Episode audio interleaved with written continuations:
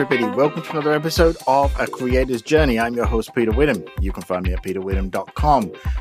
Something in this episode that I want to talk about, which is one of those funny things, and I'm very confident that most of us have encountered this. I think that I'm safe to say that anyone that's ever had to ship something to a client, and that client could be a one-to-one contractor, something like that, or a big company, and you work inside a company, or whatever it may be, at some point, you've had to ship something to someone.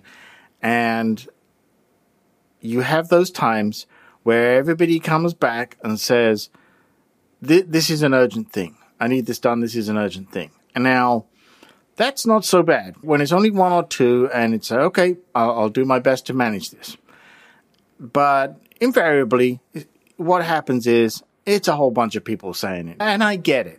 To everybody, their thing is the hot thing that needs to be done right away. And I get that. We can easily flip this around and see it from their perspective.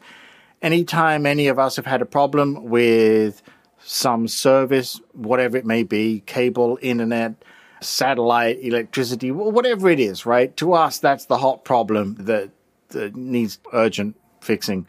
And I get that. But as we all know, and as the saying goes, if everything is a hot topic and super important and urgent, then none of it is. And that is because you just can't do them all at the same time. It's not possible, right? Unless you have some massive team that can handle all of these things, and well done if you do, but that also creates its own problems under certain situations, and that's something we should talk about sometime. But at the end of the day, you can only supply and do as many things as possible at any one time. And you have to look at it, and I'm very transparent with folks, and I say, look, I got 5 people right now saying that this is a super important, urgent thing. And I can't do all 5 of them. And I get it. Whoever I'm talking to right now, yours is the most important because I'm talking to you. And then when I talk to the next person, theirs will be the most important. And that's where kind of that diplomacy and negotiation comes in. And you have to say, okay, look, I can't do everything at once. Well, let's try and figure this out. And I think that when situations like that arise, it's very important for you to be completely transparent with everybody and explain it that way. Don't panic yourself. Don't stress yourself by not saying anything and just trying to do them all, because that's going to lead to a bad situation for you, and you're probably still not going to deliver on a lot of what you need to deliver on. It's best, in my opinion, to be transparent with everybody and say, look, I have 5 people right now, 5 different projects that everybody needs delivered right now. Whatever, and again, whatever form that may be. I remember back when I was doing wedding photography, you can only work on one set of photographs at one time, right? You can't work on multiple sets. So you work one, then you work the next one. And that's an example right there. Now, the thing with this is, again, you got to be transparent. And as soon as you start doing that, I'm confident that at least some of those folks who are telling you they need everything will try to then work with you and figure out a priority, because I'm sure it happens to them as well. They're going to hopefully realize, oh, yeah, I recognize this situation. I've had the same thing, and I need to try and help this person out so that I can get the deliverable that I need. And that's where the transparency comes in. If you tell people, look, I am swamped right now, there's nothing wrong with that.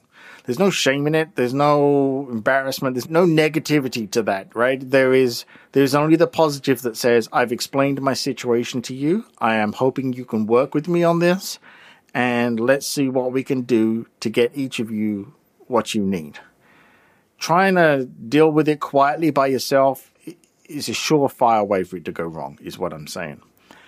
Take those, try and prioritize them, and work through them at a sensible pace where you're delivering a good product as opposed to hurriedly trying to get through something so you can get on to the next one. That's not when you're going to be at your best, because stress is going to take over.